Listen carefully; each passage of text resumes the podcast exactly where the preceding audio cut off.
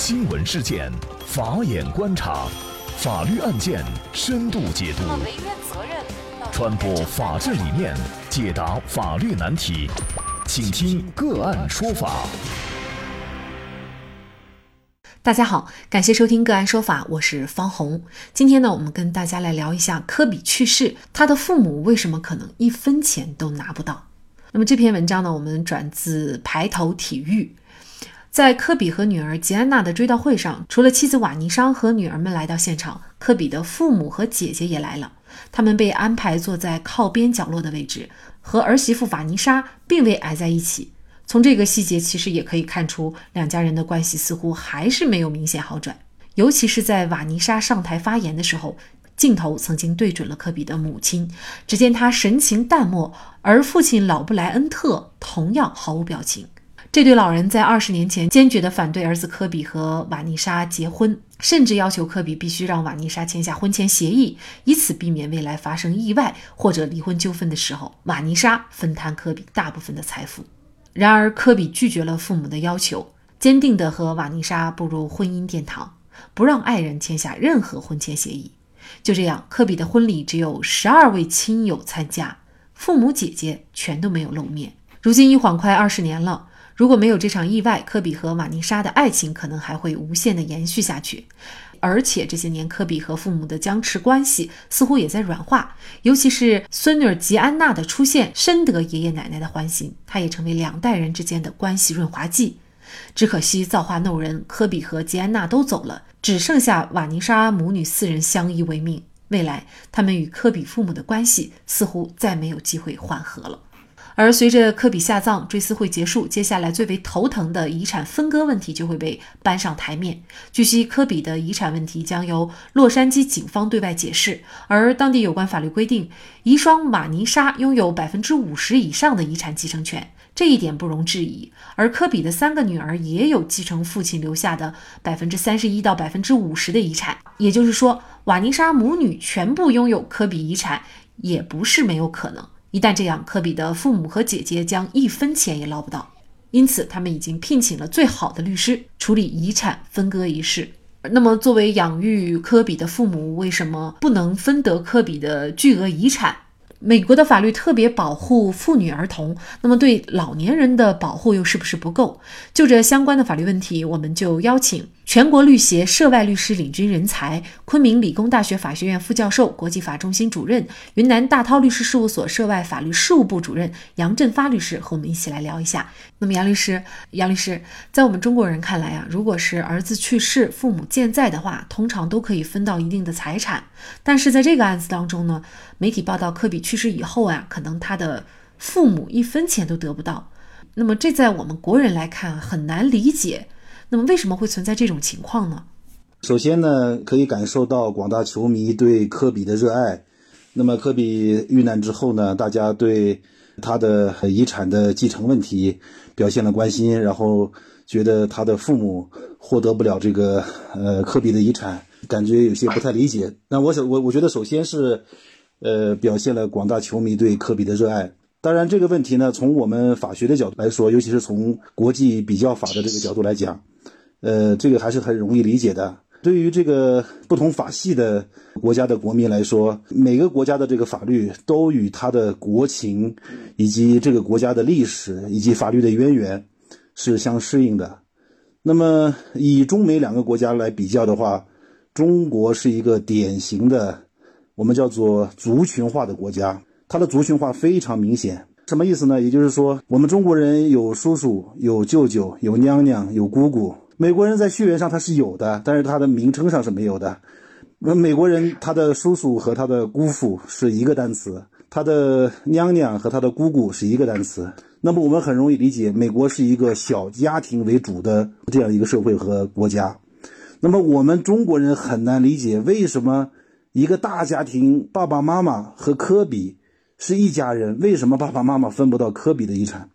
因为在美国人理解上，科比在十八岁离开家以后，那么他和他的老婆、孩子是一个小家庭，他的父母是另外一个家庭，除非有特殊的情况，科比的父母才会继承儿子的财产。那么一般情况下，只要科比的家庭，他的配偶、他的子女都是存在的。一般情况下，都是他的配偶和子女来继承这个遗产，那么和他的父母没有什么太多的关系。呃，比如说美国的子女，他又有没有赡养父母的这个义务呢？在美国呢，首先它是一个联邦制国家，它在没有全国统一的继承法，也没有赡养法，这个问题很难笼统的回答。美国的子女要不要赡养他的？父母这个不能笼统的回答，各个州有各个州不同的规定。据我所知，据我的了解，大部分的州都没有像中国这样有明确的法律规定，是由子女赡养老人。这种赡养的这种法律制度，只有像中国这样的具有这种悠久的大家族历史的这种国家才有。这个美国是基本上是没有的。美国它也没有统一的继承法，呃，而且科比所在的这个州是加利福尼亚州。那么，据我所知，加利福尼亚州自己本身它也没有书面的，就是成文的继承法。那么，加州呢，对于继承的相关的法律规定都是不成文法，也叫做案例法的方式来确定的。这可能是不是它从另外一个方面也体现了，就是说，呃，美国对妇女儿童的这个保护，但是好像我们又觉得对老年人的保护是不是又不够了呢？怎么来理解这个法律背后的这样的一个逻辑或者是立法目的呢？科比这个案件呢，应该说，我个人认为呢，形成案件的可能性非常大。呃，这个中间主要是因为科比呃逝世以后呢，他所留下的这个遗产可继承的遗产的数量数额是非常巨大的。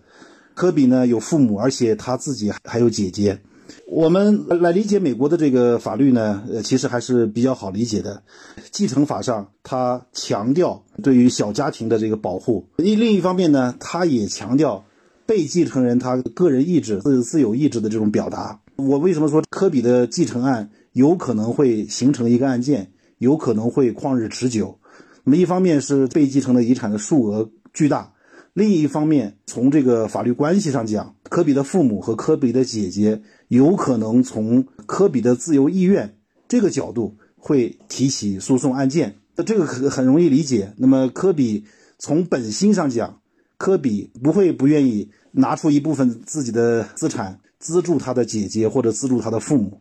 仅仅是因为他去世特别突然，是突发事件，他没有来得及留下任何的遗嘱。导致了他的财产在法律上不能由他的父母和姐姐来继承，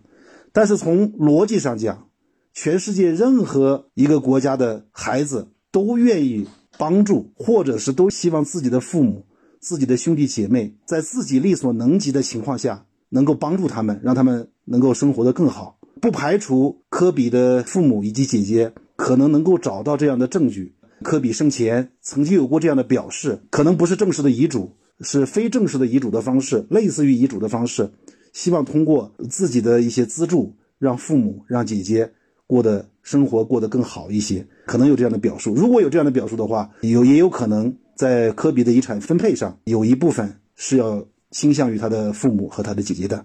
嗯，其实并不能说他的父母和姐姐得不到科比的遗产，也就是说，他不像在国内说一定你要有一个正式的遗嘱，而且这个遗嘱还一定是合法有效的。那么，即便科科比他没有这个遗嘱的话，也可以通过他生前的在各种场合的一些语言上的这种表达、表示或表达，甚至是行为上的，都能够以此为据争取到相应的财产。对这个可能性是比较大的。那么现在这个案件在美国国内呢，也引起了很多的学界的一些关注。当然呢，从一般的判例上讲，从这个法理上来讲，科比的父母以及姐姐能获得的遗产的这个数额是非常有限的，甚至也有可能获获得不了。但是从理论上来讲，他们是有机会获得的。这种法律制度呢，呃，一方面体现了美保护小家庭社会结构，另一方面呢，也体现了。美国这样一种注重呃社会福利以及注重老年人的这个生活保障，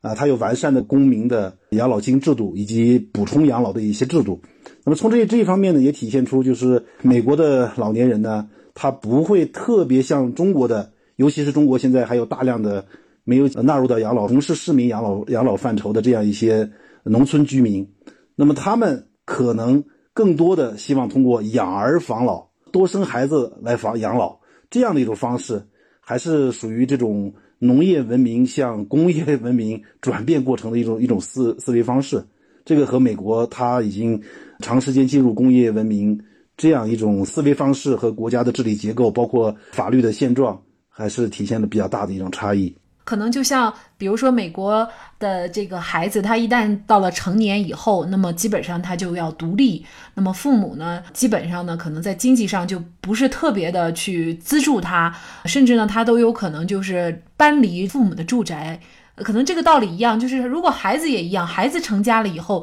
那么他跟父母的这个关系也是表现的就更加独立一些了。事实上呢，如果是说科比的妻子，包括科比的女儿，如果跟他科比父母的关系比较和谐的话，我想啊，从人情来说，从科比的角度来说，那么作为儿媳的话，可能他应该呃主动的或者给父母一部分啊。但是据说两个关系不太好，或者是说儿媳不让步的话，那么非常有可能科比的父母和姐姐就会起诉啊，即便。他们有可能得不到，或者呢是得到的非常有限的科比的遗产。对对，而且我从另外一个角度讲，就是呃，我认为呢，从呃美国的这种传统来讲，他们把法律和人情是分得比较开的。有可能这个案件呢，在法律上，科比的父母或者姐姐可能败诉，或者是大部分败诉的可能性比较大，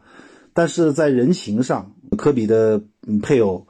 呃，和科比的子女可能会从另另外的方式来帮助他们的爷爷奶奶或者是几位姑姑，这种可能性是比较大的。我们很容易理解，就是在美国的这样一种习惯，孩子在成年十八岁成年之后，在经济上往往是很独立的。我们看到历届美国的总统，在他读书期间都是要通过贷款，然后才能完成这个学业。那哪怕他的父母再有钱，大部分的美国总统在读书期间都是独立自主的。但是这个不妨碍说，子女长大之后，他们用另外的方式在感情上安慰他们的父母，或者是带引号的赡养他们的父母。那么这个赡养更多的是从情感的角度，那么不是从这个物质的这个方面。确实，像科比的父母或者是姐姐啊，一旦提起诉讼呢，那肯定是旷日持久，那么也耗金钱、耗时间、耗精力啊。如果呢，大家私下里达成一个和解，因为毕竟其实，在我们理解，他们还是一家人啊。尤其是在父亲没有的情况下，可能爷爷奶奶也寄托了很多对这些孩子的这种感情来说，也寄托了更多的对自己儿子的这种情感啊。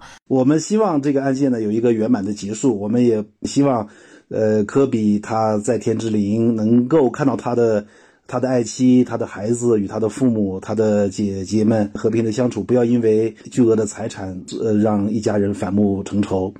那么，希望这个事情这个案件有一个圆满的结论。最后，我们用我们法学人经常说的一句话。法律之内应有天理人情，不能让这个冷冰冰的法律成为阻碍亲情交流的一个障碍。那么科比曾说：“事关篮球，我无所畏惧。”记者问科比：“你为什么能够如此成功呢？”科比反问：“你知道洛杉矶每天早上四点钟是什么样子的吗？每天洛杉矶早上四点仍然在黑暗中，我就起床行走在黑暗的洛杉矶街道上。”一天过去了，洛杉矶的黑暗没有丝毫改变；两天过去了，十多年过去了，仍然没有改变。但我却变成了肌肉强健、有体能、有力量、有着很高投篮命中率的运动员。科比精神就是曼巴精神，曼巴精神就是从不退却、从不放弃、从不认输、忍辱负重，在逆境中坚强，在困难中努力创造奇迹。我想，科比的曼巴精神才是留给妻儿、父母以及我们每一个球迷和大众的最宝贵的精神财富。让曼巴精神继续传承下去，或许是对他最好的致敬。好，在这里再一次感谢全国律协涉外律师领军人才、昆明理工大学法学院副教授、云南大韬律师事务所涉外法律事务部主任杨振发律师。那么，大家如果想获得我们节目的图文资料，欢迎您关注“个案说法”的微信公众号，在历史消息当中就可以找到这期节目的全部图文资料。那么，大家在生活工作当中遇到一些法律问题呢，也欢迎大家向我们进行咨询。您可以添加幺五九七四八二七四六七这部手机号码的微信号，就可以找到我们。他们都非常的资深、专业和负责任。感谢您的收听，我们下期节目再见。